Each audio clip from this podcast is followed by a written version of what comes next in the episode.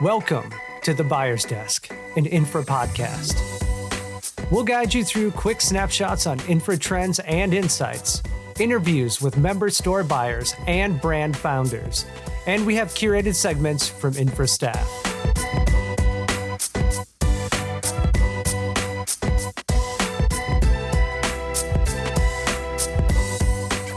Hey, folks, and thanks for joining us on another episode of the Infra Buyer's Desk. I am Chris Sorensen, Promotions Program Manager.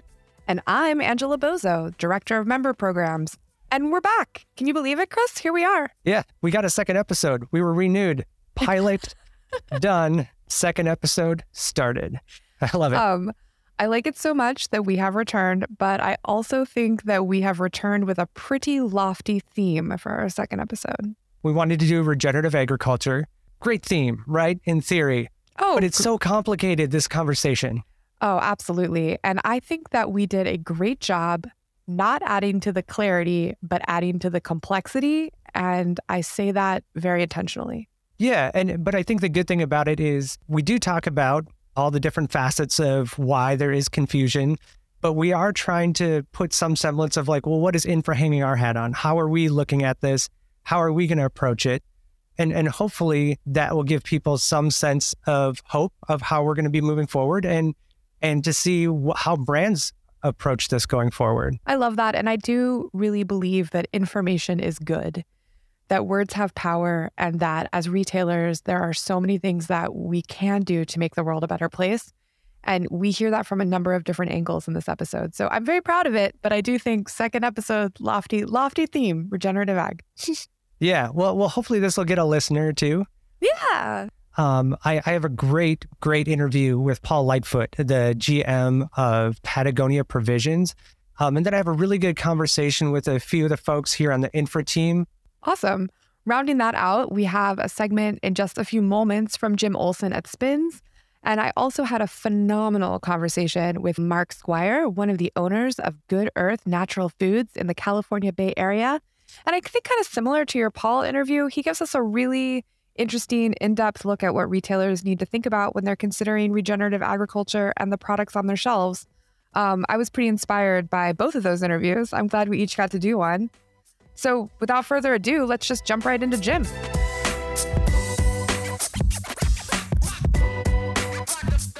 Hello, I'm Jim Olson, SPINS Retailer Insights Manager, with a look at the latest trends impacting our industry. Top on the list of many industry trend predictions for 2023, including Spin's, regenerative agriculture is being embraced by an ever increasing roster of manufacturers, retailers, and other third party partners looking to support and grow the movement. A June 2022 report from Polaris Market Research even valued the regenerative agriculture market at $7 billion, with a potential to reach 23 billion by 2030. However, the biggest limitations remain a general lack of awareness among consumers, which then hinders capital investment and labor expertise to see it through. In fact, a recent New Hope Network survey showed only 19% of consumers understand what regenerative agriculture truly means. Nevertheless, several brands have taken it upon themselves to carry the flag forward with their practices, packaging, and purpose, and are worth checking out. First up, Alexandre Family Farms.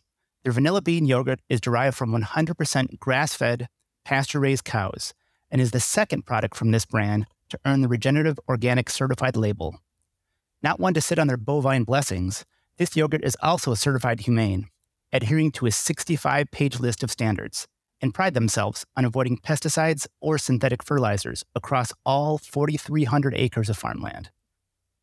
This protects their soil biomass and cultivates natural microorganisms that in turn help their cows and chickens produce more nutrient dense milk and eggs. All these efforts are being repaid in kind, as Spins data shows their sales are up 39% across infra. Serenity Kids, a manufacturer of wholesome baby food purees, purchases their ingredients exclusively from American family farms that produce regeneratively sourced vegetables and meat.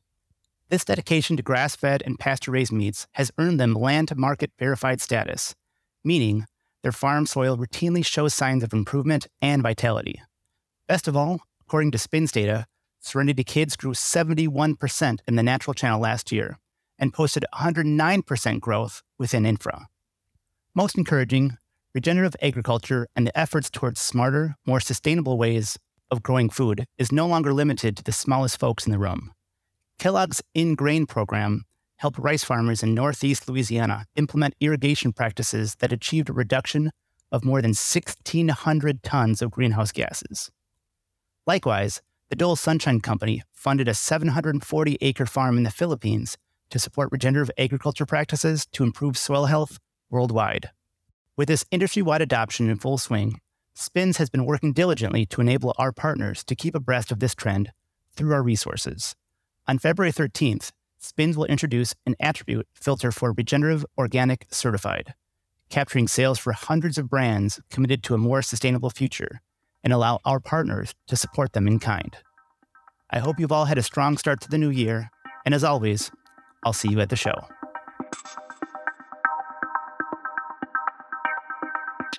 It's my pleasure to welcome Mark Squire, one of the owners of Good Earth Natural Foods in the California Bay Area, sitting with me today on the buyer's desk. How are you doing today, Mark? I'm doing great. Thanks for having me. Oh, absolutely. Thank you so much for making time. Now, we've had a little bit of a conversation. We want to definitely get into some regenerative issues today, but I'm also interested in overall kind of talking about grocery buying, how anything regenerative or otherwise sustainable plays into some of those decisions for you. So, you know, feel free to digress at any point because it is a little bit of an interesting conversation. Um, would you mind if we just kicked off? You tell us a little bit about how you got to where you are? You know, believe it or not, I've been uh, in the grocery business since I was 16. I, I, didn't start Good Earth. I walked into it after it had been open for six months. Uh, this is 1969. You know, just was thrilled with. I I had uh, read everything I could about organic agriculture and really became convinced that diet and agriculture was the solution to so many of the problems that mankind was uh, encountering. The business grocery part of it is just, you know, only to support the the other part, right? That's the way I think of it.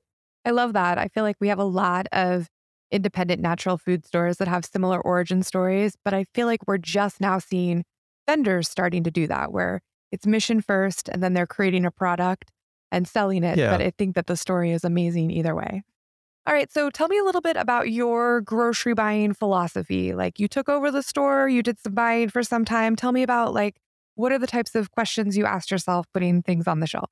Well, I think we always sort of came from the place that it, we were a gatekeeper and it was our job to look at what I what I think of as food quality. I think I rapidly realized that there's a, there's a lot of marketing hype in the food world. So we always tried to, when we were looking at ingredients, one of the things that I would always do is go to what I used to call the um, can you make it in your own kitchen conversation.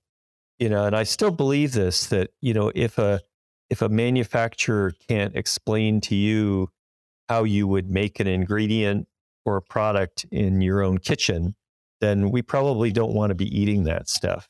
Really, when it comes to food, it really is food preparation should be understandable to a cook, right? I mean, I guess that's another way to say it. Yeah. My my uh, reading on organics and you know becoming really convinced that organic agriculture was actually similar to diet uh, was going to heal humans. Organic agriculture was the way we could heal the soil and heal our agricultural system and get away from the pesticides. You know, I think that we early on sort of adopted and became advocates for organic standards and using an organic a little bit as sort of the minimum requirement that we wanted to achieve store wide. You know, we're getting there. We still we still have a few things that are organic at Good. You know, I'd say we're we're definitely over 95% of what we sell is now organic and you know, honestly, back in you know the uh, late '60s, I would have never thought that was even achievable. You know, it's so great to see, yeah, you know, all these products come out.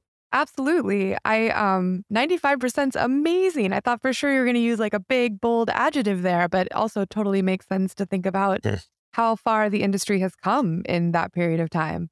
Uh, which is an awesome segue into t- talking about you know, what's next beyond organic? Where are we, you know, now that things are, you know, consumers are understanding a little bit more, you can find things in every other category. Tell me what's next. Absolutely. And you know, regenerative, I, I got to admit, I'm uh, um, I'm a little bit worried about the term regenerative because you know, basically, it means so many things to so many different people. And I think when when you use the term, you immediately have to say, are we using this as a marketing term or are we using this as an agricultural term? You know, I, I do. I was just at Eco Farm out here in California, and I, I love to sort of mix it up with farmers. I'm actually doing a little bit of farming myself. I'm a, a weekend farmer. And um, cool. so I love to talk agriculture and love to talk regenerative and agriculture. And there are farmers that are really trying to stop using so much tillage and they're you know good organic farmers that have been around a long time that are really trying to make it work and you know it's not as easy as you might think so that's the ag conversation and i could probably talk to you about that all afternoon it, using regenerative as a marketing term is really different and i think anybody that's using it in marketing and it gets a little confusing because i've heard farmers use it in marketing right yep yep you know when it's used as a marketing term, I think you absolutely have to understand that it has no legal meaning and therefore can mean anything to anybody. Right. And we need to be very, very careful. Have heard a, a number of uh, farmers on stages that kind of talked about how they were regenerative, regenerative. You know, they'd use the word regenerative a whole lot. If they don't use it with organic, you should be suspect. Because when I've, you know, asked farmers that were using that term repeatedly, well, what do you what do you do for your weeds? The answer that came back would be, well, we're using glyphosate. That's part of how we do it. In my book, regenerative doesn't include glyphosate, but you know, generally when it's used by farmers, it probably does, unless you know the the one glowing shining light there is the Rodale Institute. It's organic regenerative. We're regenerative organic. It's never just regenerative because the regenerative part has no legal meaning and even just confuses things for folks because uh, the consumer is confused and uh, the farmers are confused and you know you can't use a term like that that's just you know undefined and confusing people so i hope that we as retailers will kind of reject that term as a marketing term and so, what do you think? You think that the, you know, there's been this, uh, I don't, I wish I knew exactly how old it is, but I know we do have a regenerative organic certification program and a regenerative organic label that people are applying to. And I'm wondering, do you think certifying agencies like that can help? And particularly interested in asking you this based too on the fact that you used to work with the non GMO project. The the legal defined word is the organic part of that term, right? Right, right. right. So you know, official organic, USDA organic is only, we've only had it for 20 years, which is really, you know, in the scope of agriculture is kind of nothing. So I guess my hope is that we uh, will continue to push organic to be better, you know, and I, uh, I, I don't know a single organic farmer that won't tell you that he can do a better job of building his soil. And I think it's fair to say that the real impediment to that is economics. Um, and it's not desire, you know? Right. So I've been um, sort of advocating, you know, maybe here in California politically to try and get more funding for compost and cover cropping for farmers because they should all be doing that, right? And, yeah. uh, you know, to build soil health, which is absolutely, you know, it's the foundation of organic agriculture and is built right into the organic regs that that uh, soil building is important.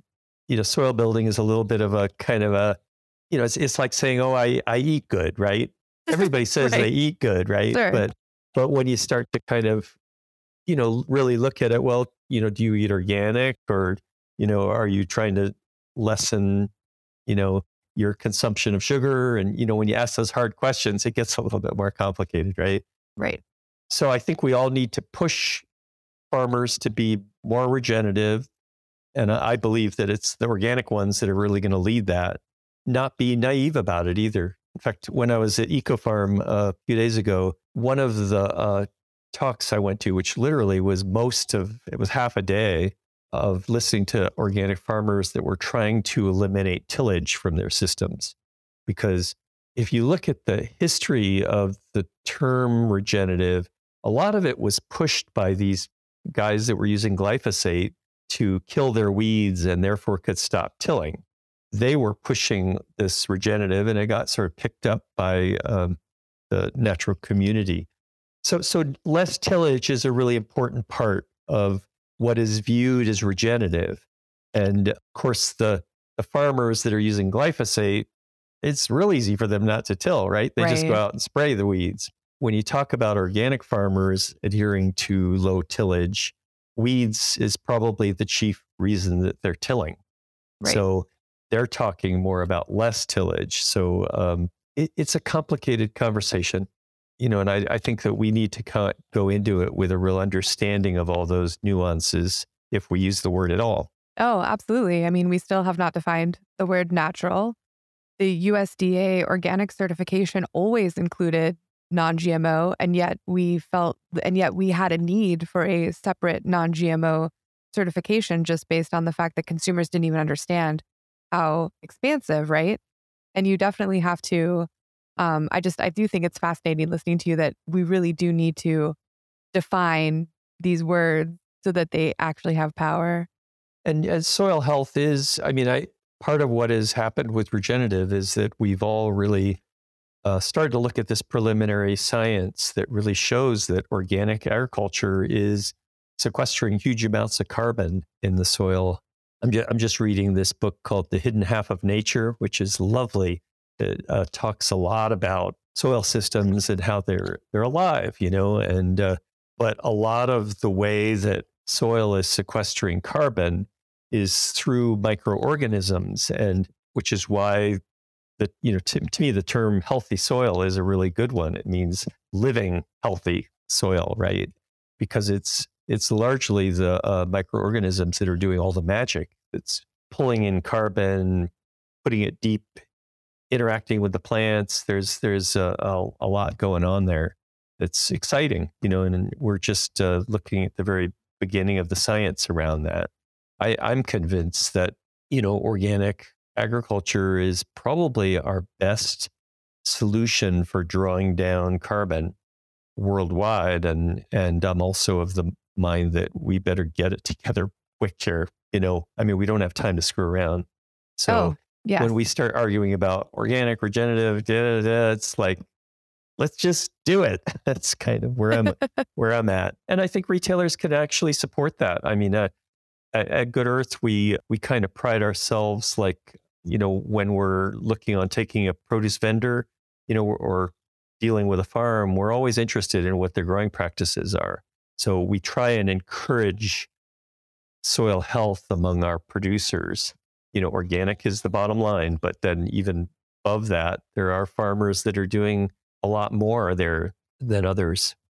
Well, I really appreciate you chatting through this very complicated issue for me, but I know that a lot of our members and stores are going to be interested just talk about the kind of the complexity and like things to consider and just you know different takes on that um anything you want to leave uh leave the conversation with like if you had anything to impart to other grocery buyers or even something that we could pass on to consumers or just kind of sum up you know what comes to mind is you know soil health is uh is real you know uh j.i rodale who was the you know the guy that really coined the word organic way back when you know, he he had this uh, famous quote, which was, "Healthy soil makes healthy plants, makes healthy people." You know, to me, it a little bit says it all. You know, it's the the soil is the foundation of all health on the planet, so is critical. You know, I just have always encouraged all retailers to, you know, organic should be the minimum. That's that should be our goal. It, organic should be the minimum is a fabulous way to sum up this whole conversation. Mark, I really appreciate you spending some time with me this afternoon, and I look forward to talking to you in the future. And thanks. Hey, Angela, that it's that was an interesting conversation between the two. They couldn't have been more different, but also complementary between Jim and Mark. Yeah, no, you've definitely hit that kind of juxtaposition nail on the head, right? So we've got Jim who comes in and he's actually talking specifically about brands and what consumers are looking for and what we can actually see on the grocery shelf. And then we have Mark who basically takes us back to the farm and really reminds us what it how important it is to be a retailer and I, I Mark gave me all the feels. I don't know. What did you think? after listening to to you guys talk, what what I really took from that was if I were to summarize what Mark would say is we still need to be discerning. We can't be complacent. We are the trusted sources that our consumers depend on, right? Oh, yeah. And from from being in a purchasing team at a store, it's like that's that's really what the people shopping in the store depend on you. They they know that you're working on your product standards. They know that they can trust what's on the shelf. And I feel like Mark really hit that home and it just really brought me back to my like co-op roots. Oh, absolutely. And I feel like it will resonate with so many of our members that really do have that great I want to feed my community and I want them to eat well. And I just I, I love your summation, but I also just I love the way Mark wraps up that interview. You know, organic should be the minimum. Like absolutely. I think probably 75% of our members could put that on a t-shirt and it would absolutely resonate. Oh, totally. Yeah, it sounds like that should be the the infra conference uh, t-shirt that we put together, right? yeah, we are really far into 2023 planning though. Let's talk about 2024. Yeah, yeah. Sorry, I'm just uh, getting ahead of ourselves. Yeah, no, but but I really I do. I loved I loved the difference of those opinions. I love how we'll have members that will be really interested in kind of that spins data. What can I put on my shelf now? And we're gonna have other members that are gonna really enjoy Mark really breaking it down, like reminding us that words have power, reminding us that retailers have power, and like you know, frankly, giving us like a a really nice look at like where we are and where we could be going. So it was, it really was uh, quite a joy to talk to him, and I'm glad that he made time. Um, I know we're coming up on some people internally you talked to, yeah. Yeah. So interestingly, so I had a conversation with three folks here in, at Infra, um, Jesse, Nina, and Matt, both with very different experiences. But we talked regenerative ag, and I think that the conversation that we had while you were having this conversation with Mark complement each other very well and hopefully bring some clarity. There's some alignment in what we talked about. Without further ado, let's listen to that conversation. First, a word from our sponsors. Hello, I'm Matt Meyer with Thousand Hills Lifetime Grazed Grass Fed Beef. What we know is that protein is vital to life, and quality protein is vital for quality of life. There's a growing demand for the highest quality protein, and Thousand Hills is committed to satisfying that demand. When the protein that our families are eating helps to regenerate the soil that supports our existing and future food system, supports small family farms that are invested in this mission, creates diverse grasslands, protects our water and habitat, that is what we mean when we say the highest quality protein. Simply, we want to give back more than we are taking. Thousand Hills is part of the growing effort to heal us, to heal our families, our farms, and to restore our earth. We're a community, and the people who believe in this work, the people who care, they're joining this mission too. We are so grateful to play a role in this purposeful movement and to leave a legacy of regeneration. Learn more at lifetimegrazed.com. I'd like to welcome Jesse Roque, Promotions and Merchandising Advisory Lead. She's been with Infra for three years, and prior to that was in natural foods retail for 20 years in a wide range of grocery and wellness management positions. Next, we have Nina Brown, Marketing Manager, who has been with Infra for about a year. Prior to Infra, Nina was in promotions, brand management, and shopper marketing for 20 years. Last but not least, we have Matt Olson, Fresh Program Manager. He has been with Infra for four years and spent 15 years in a variety of roles in natural foods retail, including purchasing manager for fresh departments. Welcome, everyone. How you doing? Hi, Chris. Good. Hi, I'm doing great. Thanks for having me. Hello, everyone. Yeah, thanks. Awesome. Uh, so today we want to discuss Regen Ag from kind of a higher level, but also what we can do about messaging at the store level. So let's start out specifically on differentiating regenerative agriculture versus regenerative organic agriculture, and which of these infra is kind of hanging our hat on. Matt, let's start with you at looking at this from your lens from the produce world. Thanks, Chris. Yeah, um, like you mentioned, I spend a good amount of time in the retail environment, primarily in produce. Um, and actually, a couple years ago, I was fortunate to visit the Rodale Institute. So I got to see firsthand their different farm system trials they have had going on for 40 years now. They recently just released their 40 year report, but it was just a great firsthand experience to see those side by side trials of organic versus conventional and to learn about that firsthand. You know, and one thing from my experience that stands out is the USDA organic seal has always been the gold standard and it continues to be a very rigorous standard. But mm-hmm. there are some gaps have been identified in it. And, you know, specifically around soil health, animal welfare requirements, as well as treatment uh, of farmers and farm workers. And so that's where this regenerative okay. organic certified uh, seal comes from and really fills in those gaps and helps elevate it to a different level. Well, that's awesome. Yeah, I think it, we look at some of the products that we sell, like take eggs, for example, like there's pasture raised egg, there's free range eggs, there's organic eggs. So it sounds like something like regenerative organic certified really encapsulates kind of all of those and, and really shows like that could be a new gold standard for a product like that. That's kind of what you're talking about, Matt? Yep, exactly. Like the new gold standard, elevate that organic seal, and really the there's three pillars of this regenerative organic certified soil health, which encompasses things like cover crops, crop rotation, uh, conservation tillage, animal welfare. So, you know, grass fed, pasture raised, all that good stuff.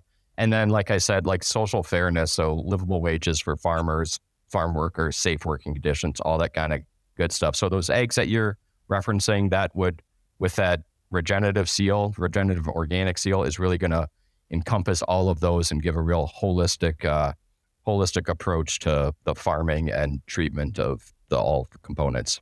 Awesome. Thanks, man. I appreciate that. Um, Nina, uh, let's let's look at this from a little bit of, of, a marketing perspective too. Like, what are what are some of the insights and things uh, that that you've seen around regenerative ag? Yeah, absolutely. Um, well, we know that environmental sustainability is very important to shoppers, and that those numbers are only increasing year over year.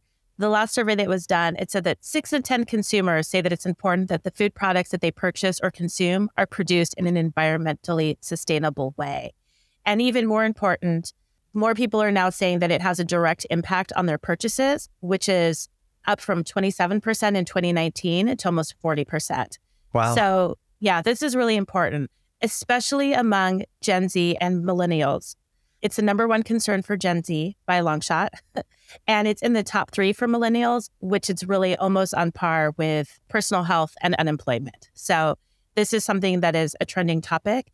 It's not going away and really showing how food and products are produced in a way that aligns with these concerns is really important as they continue to seek those types of products out. Excellent. Well, I think talking about the products, that, that's a good segue for us to to really dig into that a little bit more. You think about us in, in the independents and natural foods. We've supported the idea of regen ag. You know, whether I, I know from working in retail, you know, talking about biodynamic is that going to be the next certification that's really going to take over and be the gold standard now with Regen Ag really taking hold, it seems like that's going to be the, the, the certification that that is really going to be that next gold standard. So for us as independents that have been doing this for a while, how do we get that message to our consumers that not only we've been about this, but that we are about this? Like, how do we message that? Absolutely. I think um, one of the things that's important with the certification is that it has those specific pillars and it talks about, and you know, in what ways is it meeting those standards. So right. there's a lot of talk about greenwashing.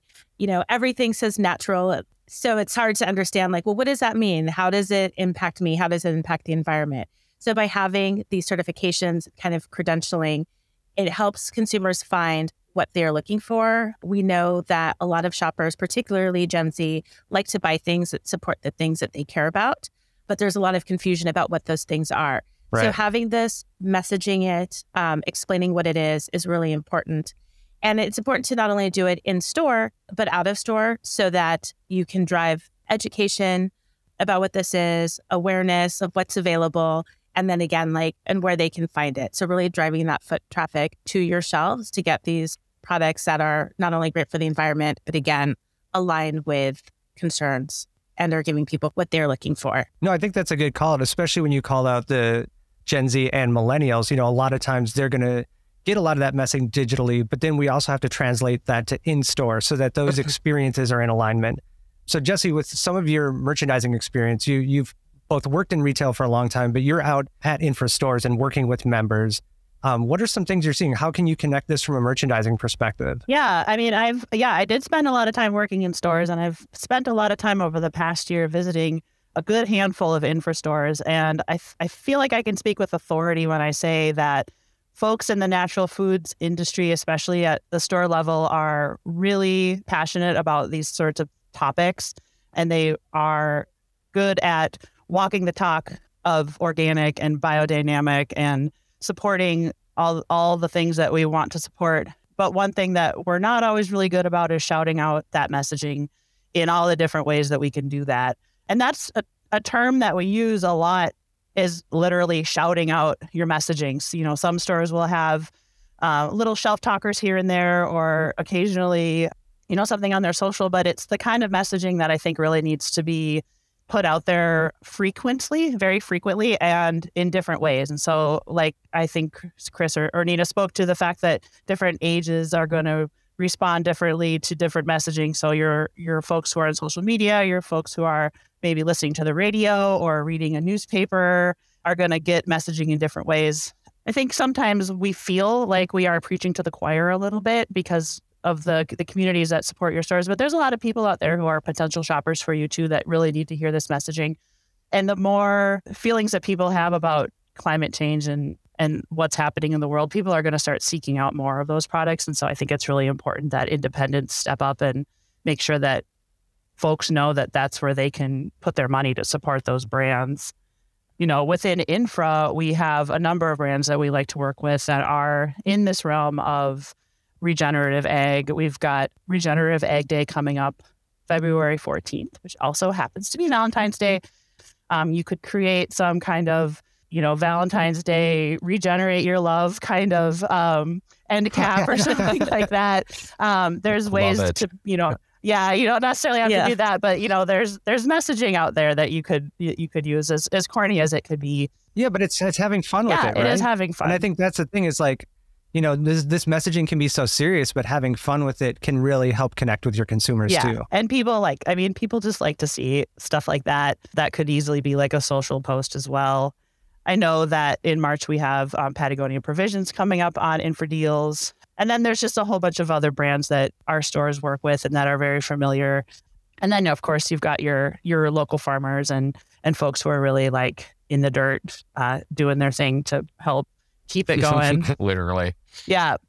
yeah. Literally in the dirt.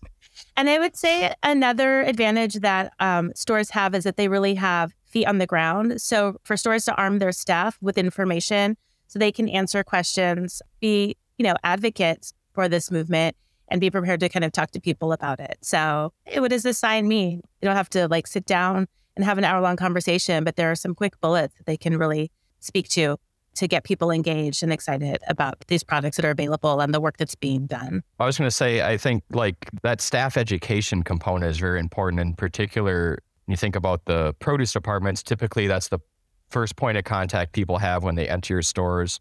So educating your staff to be able to speak to these different certifications, to be able to highlight the local farmers they're partnering with, but then also going back to the having fun with it, empowering your staff to have fun with building displays, you know, highlighting a local product that you're really excited about and just getting behind it and buying into it on all components is really just going to help spread the message and, you know, translate that to the the people coming into the stores. Awesome. That's great. Well, I really appreciate all three of you being here to discuss regenerative ag, how to message at store, what this is all about, things to look for, and a lot more to learn. Um, but I appreciate all of your perspectives around this through your expertise. We look forward to uh, hearing more from brands and folks that we have on this episode. So thanks again, everyone. Thank you. Thank you. Thanks. Chris, I think you were right. That conversation with Nina, Matt, and Jesse really did touch on a number of things that both Jim and Mark and then Infra wanted to touch on for a kind of the conversation around regenerative agriculture. Yeah, I, am glad that we we did these in, in this order because it gave us that well-rounded look on this topic. But what I really like about even what Matt said is really talking about the the three pillars of the regenerative organic certification. I mean, going back to what Mark said, is regenerative is meaningless without context, right? So for that conversation to hang our hat on regenerative organic certification really solidifies that meaning for us when we talk about regenerative, right? Yeah, absolutely. It is definitely a way to make a definition. It is also a classic way we've seen over and over again on the grocery shelf of a way for a product to say, this is what this means USDA organic, non GMO certified, all of those things, you know. And I think uh, consumers that care are getting smarter about looking for that. So it makes perfect sense to take kind of, you know, the squishiness of regenerative and really double down on, you know, what Rodale is doing. Yeah. And, and also to, to recognize too that this is so new. You know, not a lot of brands actually have the ROC yet. So it, it is coming. We are going to have to learn how to message this, how to differentiate. So it, it is going to be something that's going to be hard as it's emerging but we'll get through it. That's why we're talking about it now. Yeah. So as it comes out, people have a little bit of preparedness for it. But yeah, more, more to come as we learn more, right? Well, I mean, that's a pretty excellent segue to your conversation with Paul Lightfoot at Patagonia Provisions, because talk about a company that has seen things coming or has just decided to make their own path, right? Yeah, and interestingly, like, uh, and I don't want to give away the the interview, but I think the way their company runs, of they do things the right way, and if it's a trend and it's aligned, then they're about it. But they don't do things to be trendy. Um, so I think it's fascinating their connection to the ROC, to Rodale. Uh, I think we should get right into that. Before that, we have a word from our sponsor. Hello, my name is Josiah Webster, the marketing specialist for Ancient Nutrition's Ranch Project, and I'm here to talk about regenerative agriculture. Our commitment to regenerative agriculture, nutrition, and climate health is why we dedicate 1% of all revenue to the Ranch Project. Each initiative we undertake reduces greenhouse gases by avoiding emissions, reducing waste, and sequestering carbon dioxide already in the atmosphere. Our goal is simple create the change we want to see. To this end, we are directing the strategy and operations on over 4,000 regenerative organic certified acres owned by our co founders launching a seven year holistic grazing project, planting a million member regenerative food forest of superfood bearing perennial trees, bushes, vines, and shrubs, and transforming food waste into feed and seed. At Ancient Nutrition, we are leading the regenerative revolution in body, mind, and planet. Visit ranchproject.com to learn more. I'd like to welcome Paul Lightfoot the general manager of Patagonia Provisions, to chat with us today so we can learn more about their brand and the great work they are doing. Hey, Paul, welcome to the Infra Buyers Desk. How you doing? I'm doing great. Happy to be here. Thanks, Chris. Awesome. Thanks for being with us. So, uh, one thing I want to point out that Yvon has said that Patagonia Provisions is not just another business venture, but a matter of human survival. So, I feel like that's kind of a, a huge statement for a reason to start a company. Um, but what does that mean to you as the, the rather new GM of this division? And, and what's your vision for the future? Well, it means there's a lot of weight on my shoulders, right? You know, Yvon has said publicly, but he's also told me privately that you know he thinks the food business should rival the apparel business, and that's not a small hurdle to imagine overcoming, right? Uh-huh. The Pat, you know, Patagonia is nearly a 50 year old company, and and it the mission of the company is as simple and as important as a mission can be, which is to save our home planet. You know, and, and if and if that's the mission, food could be, perhaps should be the most important lever that Patagonia can really pull toward fulfilling that mission, right? Uh-huh. And the the food business of Patagonia, which is what we are, um, it, it, it's founded on this understanding, which which is a truth, that today the food system is is bad for the planet, bad for climate, but that it has the potential to be good for and great for the planet, right? So different estimates, but let's just say right in the middle, sort of agriculture is about a quarter of global greenhouse gas emission. But we know that when food is grown regeneratively, it can draw carbon from the atmosphere, it can store water in the soil, it can improve biodiversity, and, and of course, it can improve the health of the people that eat it. And we know that everybody eats every day, right? So this is really the opportunity for Patagonia create markets with branded Patagonia food that's grown regeneratively that that incentivize farms to grow foods that make things better instead of worse. Oh, that's so great to hear. And well, so regen ag is becoming more important, especially at retail, you know, as a differentiator in natural foods. And our members at, at Infra are very interested in how companies are investing in this. So I know from your experience in the food ag space, um, this is something that that's been personal to you for for many many years. Um, but what is Patagonia Provisions doing in this realm, especially around certification? Yeah, I'm going to answer your question in a couple ways. And the first is the way you ended it. We we partnered with with a, you know, a company that's a friend of ours, Dr. Bronner's, to fund and help stand up a nonprofit called the Regenerative Organic Alliance, along with a third partner, the Rodale Institute, which, which, was a pioneer in setting the organic standards, right? Mm-hmm. And um, and and basically the, the ROA created a certification, regenerative organic certification that starts with organic, but then goes above it. It you know, has to be grown with regenerative practices. And and really our belief is that consumers and and you know data proves this out based on what we saw with, with organic, consumers will pay more for food that they perceive to be better for their health and better for the environment. But they need a clear signal that's authentic and that they can trust. And one of the, the greatest threats to the regenerative movement right now is, is greenwashing. People uh-huh. using the word in a way that's not regulated and that doesn't have high standards. And so the, the RO certification is intended to give consumers that signal. If it is RO certified, you can trust that it's organic, you can trust that it's grown regeneratively, and that will give consumers what they need to know to make choices that reward, you know, food brands and farms that are focused on regenerative supply chains. Awesome. So the other the other way I'll answer that question, Chris, is that Patagonia is an unusual company, right? We were a founding member of the one percent for the planet movement. So one percent of our revenues, not our profits, but our revenue, we give out in grants. And one of the ways we decided to do some grant making was to to further the commercialization of of of a grain called kernza, right? And, mm-hmm. and most grains are annuals. You know, you you sort of harvest them and and and plow it up and, and till and reseed every year, which disturbs the soil, which releases a lot of carbon. Um, kernza, which was was really brought to market by the Lands Institute, a nonprofit in uh, Salina, Kansas.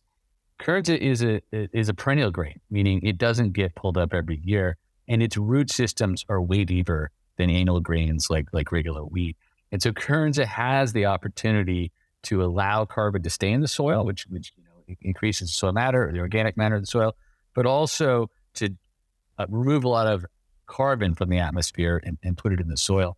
And so our involvement with Kernza began with making grants to the to the nonprofit that was commercializing it, and now you know we've um, we've created market opportunities, right? So we've got we've got a beer in the market now that's made from Kernza grain.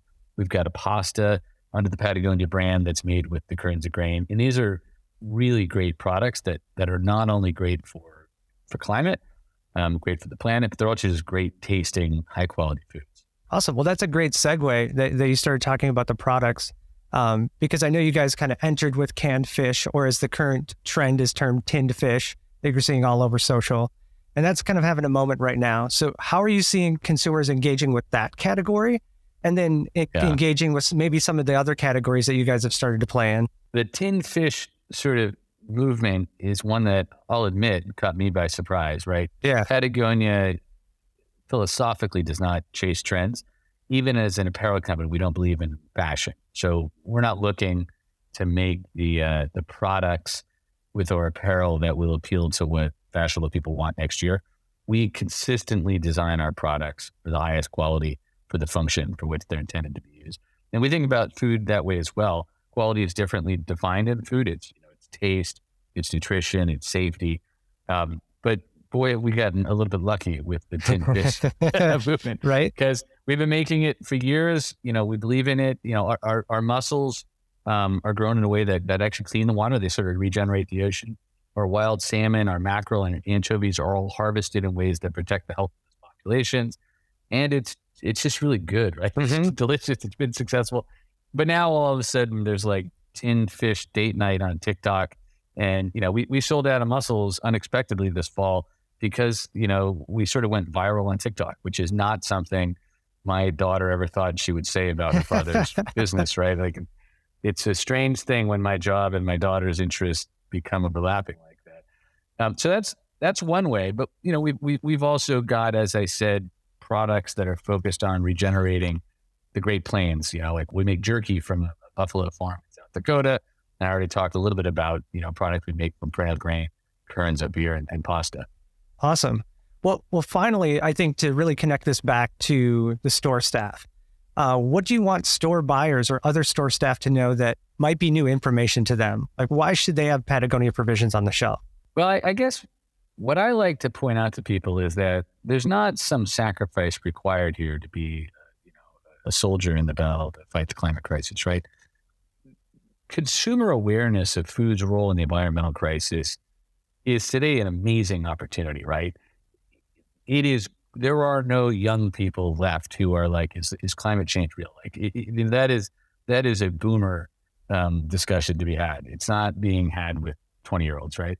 So if you're interested in, in thoughtful, young, um, the demographics that most people want, you know, thinking about the environment, environmental crisis is, is important, right? And uh-huh. the rise of regenerative farms, and it, it is a powerful movement regenerative food will eclipse organic food, in my opinion, is the right time right now.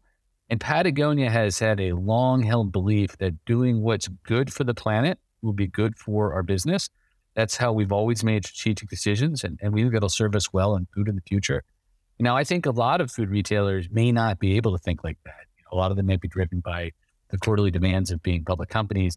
But I think that, that your members might be exactly the ones who can embrace this philosophy and who can who can benefit from it, right? And take that long term view and, and nurture the growing demand for food that's better for the climate. So I'm I'm definitely encouraging them to think about that. You know, if, I think about the people working in the stores, I also just think about tin fish is just a great. It is just a great category to be in right now. Not only because people want it, but also because it's just a simple and delicious way to add protein to almost any meal, salads, pastas, even right out of the tins on on a hike. Um, and and and finally, we are killing it in the mussels business right now, which had not been a very big category in um, in, in, retail, but but people who try it really love it. They're surprised by how much they enjoy it. So I, would encourage people to give that a try. Well, and you guys have some really good flavor combinations too, so I think that that really helps. Awesome. Well, thanks, Paul. I really appreciate your time today to take a deeper dive into the brand and what our partnership means to you. Thanks again. I appreciate it. Thank you. Chris, what a phenomenal conversation with Paul about a phenomenal company, Patagonia. How was that for you? Oh, it was great. And and I think the the coolest thing about it is uh, before we even recorded this segment, Paul let me know that he is going to be a board member on the Regenerative Organic Alliance. And now that's official, I can actually announce it. He said I could say it. We just couldn't say it in the interview. Um, so that's super exciting. And I think the Regenerative Organic Alliance you can find them out at regenorganic.org. Is just that cool organization that brings it all together, right? They're the ones doing the certification.